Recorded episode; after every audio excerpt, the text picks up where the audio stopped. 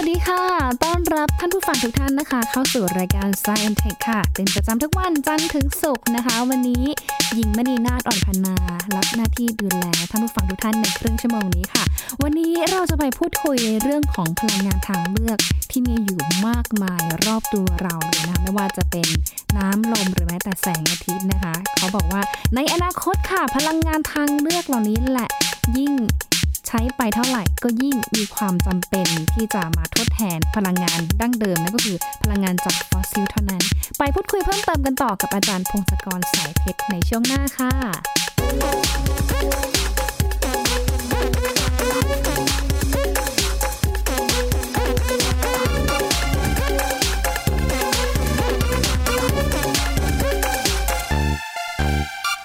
พูดเลยนะคะว่าตั้งแต่เราตื่นขึ้นมานะคะ ทุกอย่างโดยกิจกรรมทุกอย่างเนี่ยเราก็ล้วนที่จะใช้ชีวิตเกี่ยวข้องกับ การใช้พลังงานทั้งนั้นค่ะ ไม่ว่าจะเป็นพลังงานจากไฟฟ้าเองนะคะหรือว่าพลังงานจากแหล่งให้ความสะดวกสบายต่างๆค่ะ ไม่ว่าจะเป็นทั้งการเดินทางต่างๆนะคะ แต่ว่าขณะเดียวกันเอง พลังงานที่เราใช้อยู่ อย่างเช่น พวกพลังงานหลักนะคะ อย่างเช่น พวกเชื้อเพลิงจากซากดึกดำบรรพ์นะคะ หรือแม้แต่พลังงานจากน้ำนะคะ ก็ไม่แน่ค่ะ ถ้าสมมติว่าใช้ไปเรื่อยๆ วันใดวันหนึ่งพลังงานเหล่านี้ เขาก็อาจจะหมดไปจากโลกของเราด้วยเช่นกัน เพราะฉะนั้นเนี่ยมันก็เลยมีอีกพลังงานตัวหนึ่งที่มาช่วยเสริมนะคะหรือว่ามาทดแทนพลังงานเดิมที่เราใช้ไปนั่นก็คือเป็นพลังงานทางเลือกนะคะ ที่สามารถนำมาทดแทนพลังงานหลัก แล้วก็พลังงานเหล่านี้เองค่ะ เขาบอกว่าเป็นพลังงานสะอาดนะคะที่ไม่ค่อยจะมีผลกระทบต่อสิ่งแวดล้อมด้วยนะคะ ไปพูดคุยกันเพิ่มเติมค่ะกับอาจารย์พงศกรสายเพชรนะคะ อยู่กับเราในสายแล้วนะคะ สวัสดีค่ะอาจารย์คะสวัสดีครับค่ะอาจารย์พลังงานทางเลือกเอาเข้าจริง ๆ แล้วเนี่ยณปัจจุบันเขาก็เริ่มที่จะมีความสำคัญ แล้วก็มีบทบาทมากขึ้นเรื่อยๆนะคะ อาจารย์ ใช่ครับใช่ครับก็พลังงานทางเลือกนี่ก็คือพลังงานที่ใช้แล้วไม่หมดนะครับ คือจะมีมาเรื่อยอืมๆเอ่อจะชนใช้หมดไม่นะไม่ไปหน่อยนึงแล้วเดี๋ยวก็กลับมาอีกและตัวอย่างนี่ก็คือพวกแสงอาทิตย์พวกพลังงานลมจากจากน้ำความร้อนใต้ดิน แล้วก็แบบจากการปลูกพืชและแก๊สชีวภาพนะครับ คือ พลังงานส่วนใหญ่ตอนนี้ที่โลกเราใช้เนี่ยมันมาจากซากดึกดำบรรพ์คือค่ะพวกน้ำมันพวกถ่านหิน แล้วก็พวกก๊าซที่ขุดออกมาอืมนะครับค่ะพลังงานเหล่าเนี้ยมันมีข้อดีเยอะนะครับทำให้เราสามารถพัฒนาอะไรต่างๆ ได้เยอะมากเพราะพลังงานมันเยอะ สามารถทำนู่นทำนี่ได้เยอะเลย แต่ข้อเสียมันก็เยอะเหมือนกัน คือที่ผ่านมาหลักร้อยกว่าปีเนี่ย เราเผาพลังเอ่อเชื้อเพลิงเหล่านี้แล้วเราก็เพิ่ม ก๊าซคาร์บอนไดออกไซด์ขึ้นไปในบรรยากาศ มันก็ทำให้โลกเราร้อนขึ้นร้อนขึ้น แล้วก็อากาศต่างๆเปลี่ยนแปลง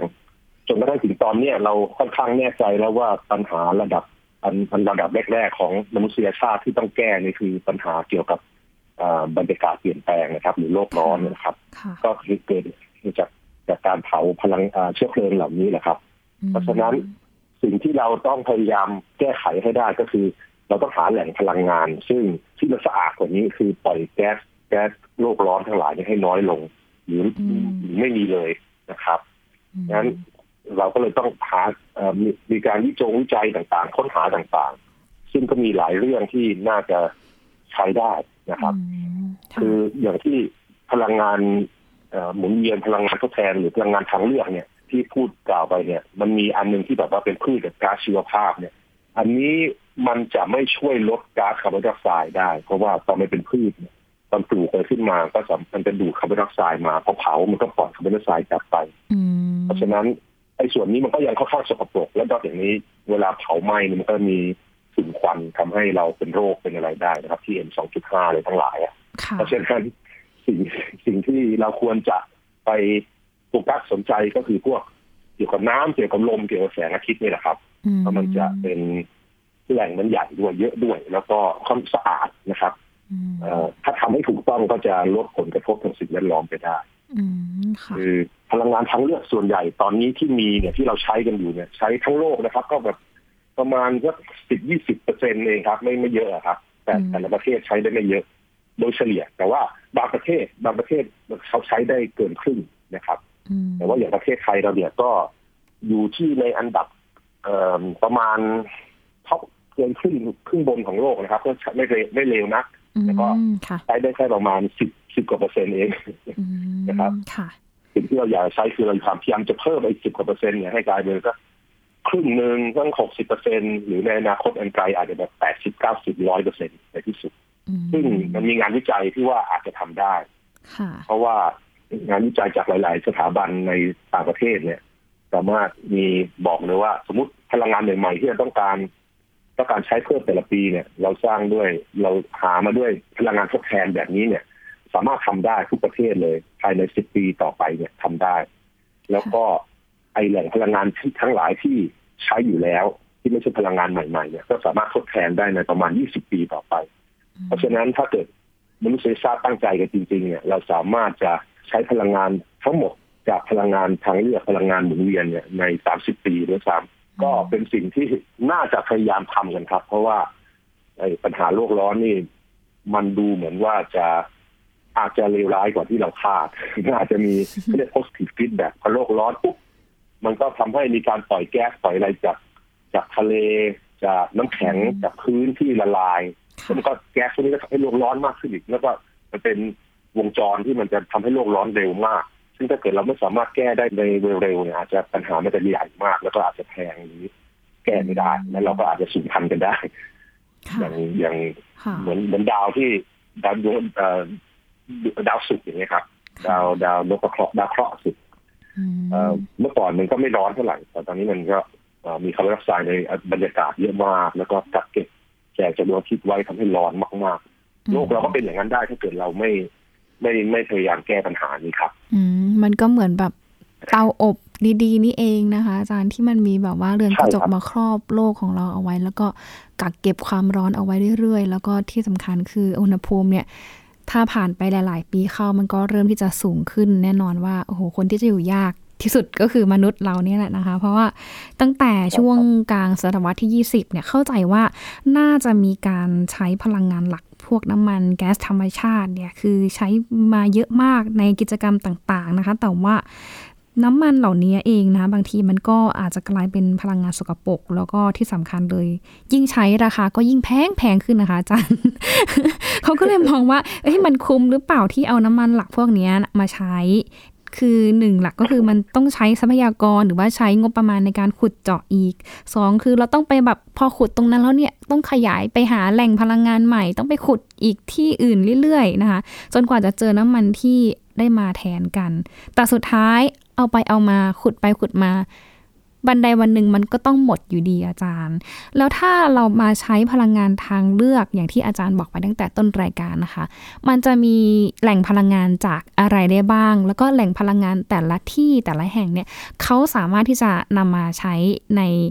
กิจกรรมต่างๆ ของมนุษย์ของเราได้เยอะขนาดไหนคะอาจารย์ ครับก็จะตอบคำถามอันนี้เดี๋ยวขอเสริมมานิดนึงว่าได้ค่ะที่เราขุดเจาะน้ำมันเนี่ยจะหมดค่ะหรือเปล่านะครับค่ะคือน้ำมันจริงๆมันเยอะนะครับ แล้วก็ค่ะเราคิดว่าเจาะ ขุดมาใช้เนี่ยอาจจะได้อีกเป็นหลายเป็นหลายร้อยปี แต่ว่าอืมเราอาจจะทำให้โลกมันแย่ไปเกินกว่านั้นในระยะเวลาร้อยปีค่ะเราอาจจะแย่แล้วคือแม้ว่าน้ำมันจะไม่หมดเราก็ไม่ควรใช้มันต่อเท่าไหร่อืมนะครับแต่ค่ะโอเคจะกลับมาที่พลังงานทดแทนต่อค่ะแล้วตอนนี้พลังงานทดแทนที่ใช้เยอะที่สุดเนี่ยก็คือเอ่อเกี่ยวกับน้ำครับ คือปล่อยให้น้ำวิ่งผ่านกังหันนะครับ ที่เราคุ้นเคยกันก็คือตัวพวกเขื่อนใหญ่ๆทั้งหลาย ซึ่งมันก็มีผลกระทบเหมือนกันทางด้านเอ่อด้านนิเวศวิทยาศาสตร์นะครับ เพราะว่ามันใช้พื้นที่เยอะอืแต่มันก็มีเทคโนโลยีใหม่ๆคือกับเอ่อเครื่องปั่นไฟขนาดเล็ก คือสามารถระดับบ้านหรือหมู่บ้านได้ แล้วก็วางไว้ตามน้ำสายน้ำที่ไหลอะครับ เช่นแม่น้ำอะไรต่างๆ มันก็จะพอก็เป็นการผลิตไฟฟ้าที่กระจายไม่รวมศูนย์เหมือนเดิมมคือพลังงานทางเลือกหลาย ๆ อย่างเนี่ย คือไทยก็ มันจะเป็นการกระจายผลิตจากกระจายกันผลิต ไม่ได้รวมผลิตที่เดียวแล้วส่งอืมนั้นมันอาจจะมีข้อดีในเรื่องการลดลดการสูญเสียระหว่างขนส่งพลังงานต่างๆด้วยด้วยครับค่ะอันนี้ก็คือกระถางใหม่ๆกระถางน้ำใหม่ๆเนี่ยเยอะเลย เริ่มเริ่มจะมีแล้วก็มีเอ่อวิธีที่ดูเหมือนจะดีนะครับ หลาย ๆ อัน ตอนนี้เริ่มสามารถเริ่มซื้อได้ด้วยซ้อืมำเป็นขนาดเล็กๆนะครับแบบเหมือนเหมือนเล็กกว่าค่ะเล็กกว่าเครื่องซักผ้าเล็กๆด้วยซ้อืมำแล้วก็เราก็ไป ปล่อยให้น้ำมันวิ่งผ่านในเครื่องนี้แล้วมันก็ปั่นไฟให้ ก็เหมาะใช้ได้กับบ้านบ้านหลังหลังหนึ่งถึงสิบหลังอะไรอย่างเงี้ยครับก็พอเป็นไปได้ เขาให้พลังงานเยอะขนาดนั้นเลยใช่ไหมคะอาจารย์ครับ ก็ก็ใช่ใช่ครับ แต่คงคงเปิดแอร์อะไรตลอดไม่ได้นะครับ แต่ว่ามันก็ไม่เร็วนะแต่ก็ยังพอใช้ได้เอ่ออันนี้อ่าค่ะยังพอใช้ได้ครับยังพอใช้ได้ค่ะ อันที่สองก็คือพวกเอ่อลมครับ พลังงานลมทั้งหลายเนี่ยกังหันลมยังสังเกตว่ากังหันลมนี่อาจจะ ใช้เองที่บ้านขนาดเล็กๆก็พอได้ระบบบ้านบ้านเดียวอะไรอย่างเงี้ยนะครับค่ะแต่ว่าถ้าเกิดจะทำเป็นใช้เยอะๆเนี่ย มันจะต้องใช้ความเร็วลมสูง เพราะว่าไม่งั้นมันไม่ค่อยคุ้มค่ะซึ่งลมลมลมความเร็วเลยสูงสูงๆเนี่ยก็จะอยู่แถวแบบ ที่สูงสูงๆหรือไม่ก็ในชะอ่านอกนอกในทะเลออกไปครับ ลมในทะเลจะแรงกว่าลมลมบนบกนะคค่ะรับแล้วจริงๆเนี่ยคือพลังงานที่เราเอามาได้จากอาหารลมเนี่ย มันแปรผันกับความเร็วลม ยกกำลังสามเลย คือแบบว่าลมเร็วขึ้นนิดนึงเนี่ยพลังงานมันได้ขึ้นอีกเยอะเลยอ๋อเพราะฉะนั้นใช่เราต้องไปพยายามไปหาที่ที่ลมวิ่งเร็วๆหน่อยอืมมันจะได้คุ้มนะครับ ประเทศไทยของเราซึ่งก็มีไหมยังที่ที่แบบว่ามีลมประเทแรศงไทยเราลมไม่ค่อยแรงนะครับอืก็มแต่ว่าก็ยังไม่มีการเอาไปไปดูดูในอ่าวไทยในลมในทะเลจริงจัง ถ้าทำจริงจังเนี่ย มันก็อาจจะพอได้แต่ว่า ก็อาจจะไม่ค่อยคุ้มเท่าไหร่เพราะว่าอืมเอิ่ม ลมไม่แรงเมื่อเทียบกับเฉลี่ยทั้งโลกค่ะคือพวกที่พวกที่เขาทำเนี่ย มันเป็นพวกที่อยู่ในเขตที่ลมวิ่งเร็วกว่าเราพอสมควร เพราะฉะนั้นพลังงานต่อพื้นที่เป็นไร่ๆที่เอาพลังหันไปวางมันจะเยอะกว่าอืมมีครับมีประเทศไหนบ้างคะก็อาจารก็ย์ต้องรอทำต่อไปค่ะครับประเทศไหนบ้างอะคะอาจารย์ที่เขาแบบว่าใช้พลังงานจากลมค่ะที่เห็นได้ชัดๆเลยแถอะวยุโรปเหนือครับอืมยุโรปเหนือค่ะ คือที่เขาให้ยุโรปหนือนี่จะใช้เยอะครับ ใช่ครับอืมค่ะเอ่อแล้วก็ถ้าไว้ไว้แถวภูเขาอะไรอย่างสูงๆเนี่ยพอได้ครับอืมแล้วก็ค่ะมีอีกแบบหนึ่งคือการหันลมที่แบบเหมือนกับติดกับลูกบอลลูนขึ้นไปมคือลอยขึ้นไปสูงไปจากพื้นสักร้อยสองร้อยเมตรเนะครับค่ะแล้วก็บอลลูนที่มันลอยอยู่ใช่ไหมแล้วก็ต่อกับใบพัดกังหันเนี่ยมันก็รับลมเร็วๆตรงนั้นได้เหมือนกันอืมแต่มันก็ยังเป็นการทดลองอยู่นะครับ แต่ว่าค่ะดูเหมือนก็อาจจะดีเหมือนกันถ้าเทคโนโลยีมันค่อยๆสมบูรณ์นะครับค่ะอืม แล้วก็สุดท้ายแหล่งต่อไปที่ค่ะที่ผมคิดว่าสำคัญที่สุดนี่ก็คือแหล่งที่เอาแสงอาทิตย์มาใช้ครับอืมก็มีทั้งแสงอาทิตย์คือเอาอ่ารับแสงอาทิตย์แล้วก็เปลี่ยนเป็นความร้อน เอาค่ะความร้อนนี่ไปหมุนกังหันหมุนเครื่องปั่นไฟทั้งหลายด้วยเครื่องจักรต่างนะครับอืมๆอันนี้ใช้เครื่องแบบความร้อนที่ก็เหมาะกับเครื่องเอ่อบริเวณที่ไม่มีไม่มีเมฆนะครับ เมืองไทยเราเหมาะมากทรายต่างๆอย่างเมืองไทยก็บางบางส่วนครับต้องต้องนอกนอกหน้าฝนนะครับใช่ครับค่ะอืมก็ก็เอ่อดีครับอันนี้คือเปลี่ยนจากแสงเป็นความร้อนแล้วก็ไปเอาความร้อนไปต้มน้ำหรือทำให้ก๊าซขยายตัว แล้วก็เอาเอาน้ำหรือแก๊สเนี่ยไปปั่นกังหันเพื่อหมุนสร้างไฟฟ้าอีกทีหนึ่งอืมนะครับ แล้วก็อีกแบบหนึ่งคือ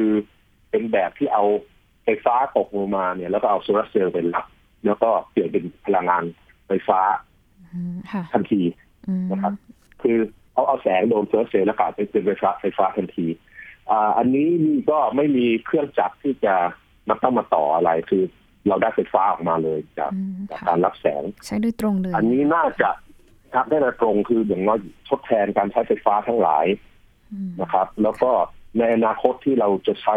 การขนส่งด้วยรถไฟฟ้าอะไรทั้งหลายเนี่ย สามารถใช้ได้อืม คือด้วยเทคโนโลยีตอนนี้เนี่ย หลังคาบ้านสักหลังหนึ่งนะครับ รับไฟฟ้าแล้วก็เอามา มาสับมันไฟฟ้าพอที่จะให้ขับรถได้ประมาณ200กิโลเมตรต่อวันอยู่แล้วโอ้โหนะเพราะฉะนั้นค่ะเพราะฉะนั้นก็ไม่เลวนักเลย คือ คือมันพอละมันพอคือ แล้วมันจะถูกในที่สุดนะครับอืมแต่ข้อที่เราจะต้องแก้อยู่ตอนนี้คือ ไฟฟ้าที่ได้เนี่ย มันได้เฉพาะตอนมีแสงใช่ไหมครับเพราะฉะนั้นพอตอนมืดตอนอะไรต่างๆ มันไม่มี เราต้องมีระบบเก็บค่ะพลังงานไฟฟ้าเหล่านี้อืมซึ่งมันก็มีการวิจัยอีกหลายเยอะอีกอีกอีกอีกหลายแห่งเลย คือค่ะทำแบตเตอรี่ทั้งหลายนะครับ คือมันถ้าแบตเตอรี่ระดับเล็กๆในตามบ้านเนี่ย เริ่มมีขายที่แบบว่าเอ่อหลักประมาณแสนสองแสนบาทในในในอเมริกานะครับที่เทสลาทำขายเนี่ยค่ะเอ่อมันอาจจะใช้ได้กับบ้านหนึ่งหลังนะครับอืมแล้วก็แต่ถ้าแต่แต่ปัญหาใหญ่คือถ้าเกิดเราจะ ผลิตไฟฟ้าเยอะๆเป็นระดับแบบโรงไฟฟ้าเงี้ยมันก็ต้องมีแบตเตอรี่หยักใช่ไหมครับค่ะอันนี้ก็มีเทคโนโลยีที่คนพยายามแก้กันอยู่ ก็มีแบบใช้โลหะเหลวเก็บ เก็บอืมเป็นความร้อน หรือเอาไฟฟ้าเนี่ยไปปั๊มน้ำใส่เข้าไปในเขื่อนถึงสูงแล้วค่อยปล่อยมาตอนเราต้องการใช้ใช้ไฟอืมเออหรือเอาพลังไฟฟ้านี่ไปอัดอากาศอัดอากาศแล้วเก็บไว้ แล้วปล่อยอากาศไปพ่นก็พ่นกังหันไม่ต้องการใช้อืมหรือบางทีทำให้ แก๊สต่างๆเป็นของเหลว คือปั๊มปั๊มปั๊มปั๊มเป็นของเหลวค่ะแล้วพอจะใช้ก็ปล่อยให้ของเหลวนี่ระเหยเป็นแก๊สอีกทีปั่นปั่นกังหันไฟเอ่อกังหันปั่นไฟอีกทีพวกนี้ครับ คือต้องมีระบบที่เก็บพลังงานไฟฟ้าที่ผลิตมาด้วย ซึ่งตอนนี้ผมว่าในไม่เกินสิบปีนี่แหละ มันคงจะลงตัวสักอันหนึ่งที่บอกว่าถูกแล้วก็ดีแล้วก็ใช้ได้ทั่วไปหมดนะครับอืมระดับนี้ แต่ระดับระดับบ้านเดียวนี่เริ่มเริ่มใช้ได้ใช้ได้แล้วนะครับค่ะในหลายๆประเทศอย่างในออสเตรเลียอะไรเงี้ยเขาซื้อเราไปใช้ในในรัฐแคลิฟอร์เนียในสหรัฐเนี่ยก็เริ่มใช้กันแล้ว คือผลิตไฟฟ้าจากโซลาร์เซลล์แล้วติดในแบตเตอรี่ประจำบ้านเลยในที่สุดคงจะเป็นในรูปนั้นนะครับ ค่ะ ถ้าแบบต่างประเทศเขามีการใช้พลังงานแสงอาทิตย์แล้ว ภาครัฐเองเนี่ยเขามีส่วนที่จะแบบใช้นโยบายกระตุ้น หรือว่าส่งเสริมให้ประชาชน ใช้พลังงานจากแสงอาทิตย์ ยังไงบ้างคะต่างจากบ้านเราไหมบ้านเราตอนนี้คือ มีหน่วยงานภาครัฐเขาสนับสนุนมากน้อยขนาดไหนอะคะอาจารย์ตรงนี้ ภาครัฐของเรานี่ไม่ค่อยไม่แบบ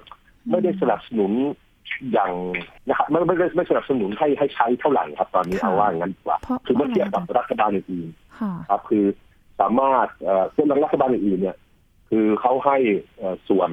อะไรล่ะส่วนลดทางภาษีอะไรต่างอืมๆหรือแบบมีเงินอุดหนุนด้วยซ้ำค่ะคืออย่างในรัฐแคลิฟอร์เนีย หรือในยุโรปหลายๆประเทศ หรือในอังกฤษที่แบบว่าสามารถกู้เงินราคากู้เงินแล้วก็ติดตั้งโซลาร์เซลล์แล้วก็ขายไฟฟ้าเอาไฟฟ้าเอ่อขายให้ให้ให้ให้รัฐอีกทีอะไรอย่างเงี้ยนะครับ คือมันควรจะมีมาตรการภาษีหรืออย่างน้อยก็อาจจะหาทางแก้ปัญหาที่เกี่ยวข้องที่แบบว่าทำไมถึงตอนนี้ถึงคน ทุกคนไม่สามารถติดที่บ้านตัวเองได้นะครับค่ะอืม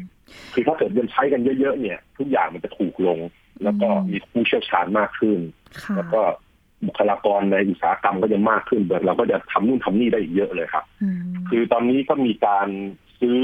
แบบว่ามีโควต้าว่าปีหนึ่งจะมีการซื้อไฟฟ้าจากชาวบ้านเท่าไหร่อย่างเงี้ย แล้วก็แต่ไม่ก็ปริมาณมันน้อย แล้วราคาตอนนี้ก็ไม่ค่อยจูงใจเท่าไหร่อื นะครับมค่ะเพราะฉะนั้นก็เลยมันยังไม่เติบโตอะไรเท่าไหร่ในประเทศเราอืมแต่ถ้าถ้าฟังอาจารย์พูดเมื่อสักครู่นี้ค่ะ ถ้าสมมติว่าท่านผู้ฟังมีความสนใจ อยากจะให้บ้านตัวเองเนี่ย ติดตั้งโซลาร์เซลล์เพื่อที่จะใช้พลังงานจากแสงอาทิตย์ ตรงนี้ขั้นตอนในการติดตั้งหรือว่าการที่จะใช้งาน พลังงานจากแสงอาทิตย์ไปสู่พวกของเครื่องใช้ไฟฟ้าต่างๆ ในบ้านตรงนี้มันมีขั้นตอนยุ่งยากซับซ้อนไหมคะอาจารย์หรือว่าสามารถที่จะใช้ได้โดยตรงเลยอะค่ะตรงนี้ คือข้อข้อที่มันยุ่งยากตอนนี้คือไอ้ระบบที่เราสร้างไฟฟ้าจากโซลาร์เซลล์เนี่ย ถ้ามันมีการเชื่อมต่อกับเสาไฟฟ้าของการไฟฟ้าเนี่ย เราจะต้องขออนุญาตนะครับ ไม่งั้นผิดกฎหมายอ๋อเพราะว่าไม่งั้น มันมันมันคือเราต้องขอได้อนุญาตมาก่อนว่าเราจะติด แต่ถ้าเกิดเราแยกระบบสองอันนี้ต่างหากกันเลย คือค่ะเราสร้างไฟฟ้าเอง แล้วเราก็ใช้ไฟฟ้าของเราที่ผลิตเองค่ะแล้วก็ไม่ได้เชื่อมกันเนี่ย อันนี้เราติดได้ครับติดได้เลยอืมคือมันจะต้องมีโซลาร์เซลล์ส่วนโซลาร์เซลล์รับแสง แล้วก็มีกล่องอันหนึ่งเขาเรียกว่าอินเวอร์เตอร์คือเปลี่ยนไฟฟ้ากระแสตรงจากโซลาร์เซลล์เนี่ยเป็นไฟฟ้ากระแสสลับค่ะแล้วก็ถ้าเกิดต้องการเก็บไฟฟ้าไว้ใช้ตอนที่ไม่มีแสงด้วยก็ต้องมีระบบแบตเตอรี่ ซึ่งตอนนี้ยังแพงอยู่ ตรงนี้ค่ะมันทำตรงเนี้ยมันทำให้ไม่ค่อยไม่ค่อยคุ้มค่าตอนนี้ แต่ผมคิดว่าปัญหานี้จะถูกแก้ได้ในไม่ในอนาคตไม่ไกลนะจากตอนนี้เท่าไหร่ แบตเตอรี่มันแพงถ้าเกิดแยกอ่าหลักเท่าไหร่นะครัคะบอาจารย์แบตเตอรี่ตัวหนึ่งที่มันเอ่อเก็บพลังงานสะสมไว้ค่ะ มันต้องลงทุนเป็นหลายแสนเหมือนกัน แล้วมันมันมันไม่ไม่ทนเท่าไหร่นะครับ แบบว่าอายุมันอาจจะแปดปีสิบปีแล้วมันก็แพงนะครับ เพราะฉะนั้น แต่ว่าในอนาคตอนาคตจะมาแล้วครับ ผมว่าเชื่อมเดี๋ยวเดี๋ยวคงได้ใช้กันแหละครับอืมค่ะแต่ข้อข้อนี้ก็คือเนี่ยครับข้อข้อยุ่งยากคือค่ะถ้าจะเชื่อมระบบกับไฟทั่วไปด้วยเนี่ย มันต้องขออนุญาตอืมถ้าแต่ถ้าเกิดใช้เองแยกมาต่างหากเลยก็โอเคก็ทำกันทำไปอืมแต่เราก็ต้องมีอุปแล้วกก็รมีณ์หลาย ๆ แห่งที่เขาทำนะคือค่ะคือแบบตามตามที่ที่ห่างไกลหรือว่าเขาเก็บเอาไฟมาใช้เฉพาะในบ้านเขาอะไรอย่างเงี้ยก็มีครับค่ะมันก็ทำได้ครับอืม แต่กรณีที่มีบางบ้านคือเขาก็อยากจะประหยัดค่าไฟเขาด้วย อยากจะอ่าสำรองไฟเอาไว้ใช้เผื่อไฟฟ้าดับอะไรอย่างเงี้ยค่ะ อาจารย์ตรงนี้มันต้องมีวิธีการติดตั้งยังไงคะหรือหรือติดตั้งแยกไหมหรือว่าต้องไปจ้ำกับเสาไฟฟ้าของการไฟฟ้าคะอาจารย์ตัวนี้ คือถ้าจะติดตั้งให้สะดวกเนี่ยมันต้องติดตั้งรวมกับโทของการไฟฟ้าครับ แต่อย่างอย่างว่าคือมันต้องขออนุญาตเขาก่อน มันมันยุ่งยากไหมขั้นตอนอนุขออนุญาตเขาหรือว่าเราต้องจ่ายเงินอะไรเพิ่มเติมไหมครับ ตรงนี้ยุ่งเหมือนกันนะครับ คือต้องไปลงชื่อแล้วก็เอ่อจ่ายค่าตู้ไฟอะไรเจ็ดพันห้าอะไรอย่างเงี้ยครับ ก็มันก็ไม่สะดวกเท่าไหร่ครับทำให้ผมรู้สึกมันมันมันมันมันไม่ใช่การส่งเสริมเท่าไหร่ตอนนี้คือได้ทำอย่างนั้นมันไม่สะดวกอ๋อค่ะอาจารย์เออแต่ถ้าทำแยกออกมาเลยก็ก็ได้เลยนะครับทำได้เลยเหมือนกันก็มีช่างหลาย ๆ หลาย ๆ บริษัทนะครับ รับทำพวกนี้คือก็ต้องบอกความต้องการเข้าไป แต่ว่าถ้าเกิดจะใช้แบบว่าสำรองไฟไว้เลยด้วยด้วยแบตเตอรี่ด้วยอะไรนี้อาจจะยังตอนนี้อาจจะยังไม่คุ้มเพราะค่าแบตเตอรี่มันแพงไปหน่อยครับ แต่ถ้าเกิดใช้ไฟระหว่างวันตอนกลางวันตอนมีแสงเยอะๆอย่างเงี้ยแล้วเราโหลดไฟฟ้าส่วนหนึ่งเรามาจากโซลาร์เซลล์โดยตรงเนี่ยก็อาจจะลดไปได้ อันนี้ก็พอทำได้ครับ อืมอ่าก็เลือกกันแล้วกันนะคะแต่ว่าท่านผู้ฟังท่านไหนนะคะเผื่อมีไอเดียหรือว่าสนใจ อยากจะแบบเลือกวิธีไหนเนาะใช้ก็เดี๋ยว หลังไมค์มาได้นะคะ inbox เข้ามาก็ได้ เดี๋ยวเราจะถามอาจารย์พงศกรให้อีกรอบหนึ่งกับเกี่ยวกับรายละเอียดอะไรเงี้ยแต่เข้าใจว่าเบื้องต้นเนี่ยก็คือมันก็น่าจะมีอุปกรณ์นะคะ แล้วก็ขั้นตอนเยอะพอสมควรกับการที่จะนำพลังงานแสงอาทิตย์มาใช้เป็นพลังงานไฟฟ้าที่บ้านของตัวเองได้นะคะ อาจารย์ นอกจากพลังงานน้ำพลังงานลมแสงอาทิตย์แล้วเนี่ยมันก็ยังมีอีกพลังงานหนึ่งที่หลาย ๆ ประเทศก็เริ่มที่จะตื่นตัวด้วยใช่ไหมคะอาจารย์ คือพลังงานนิวเคลียร์ตัวนี้เป็นทางเลือกไหมคะอาจารย์หรือว่ามันมีข้อดีข้อเสียยังไงบ้างคะตัวนี้ จริงๆระบบนิวเคลียร์นี่ดีนะครับ คือถ้าเกิดทำแบบให้มันด้วยด้วยด้วยเตาปฏิกรณ์รุ่นใหม่ๆ ที่มันปลอดภัยเนี่ยมันก็ใช้ได้ครับ มันเป็นเป็นพลังงานที่สะอาดพอสมควรเลยล่ะคือจริงๆมันสะอาดจากการเผาเชื้อเพลิงทั้งหลาย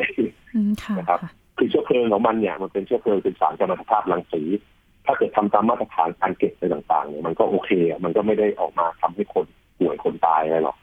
นะครับ แต่ว่าเราทั้งนี้ทั้งนั้นมาตรฐานในการจัดการมันต้องสูงต้องทำให้ดี แล้วก็ต้องใช้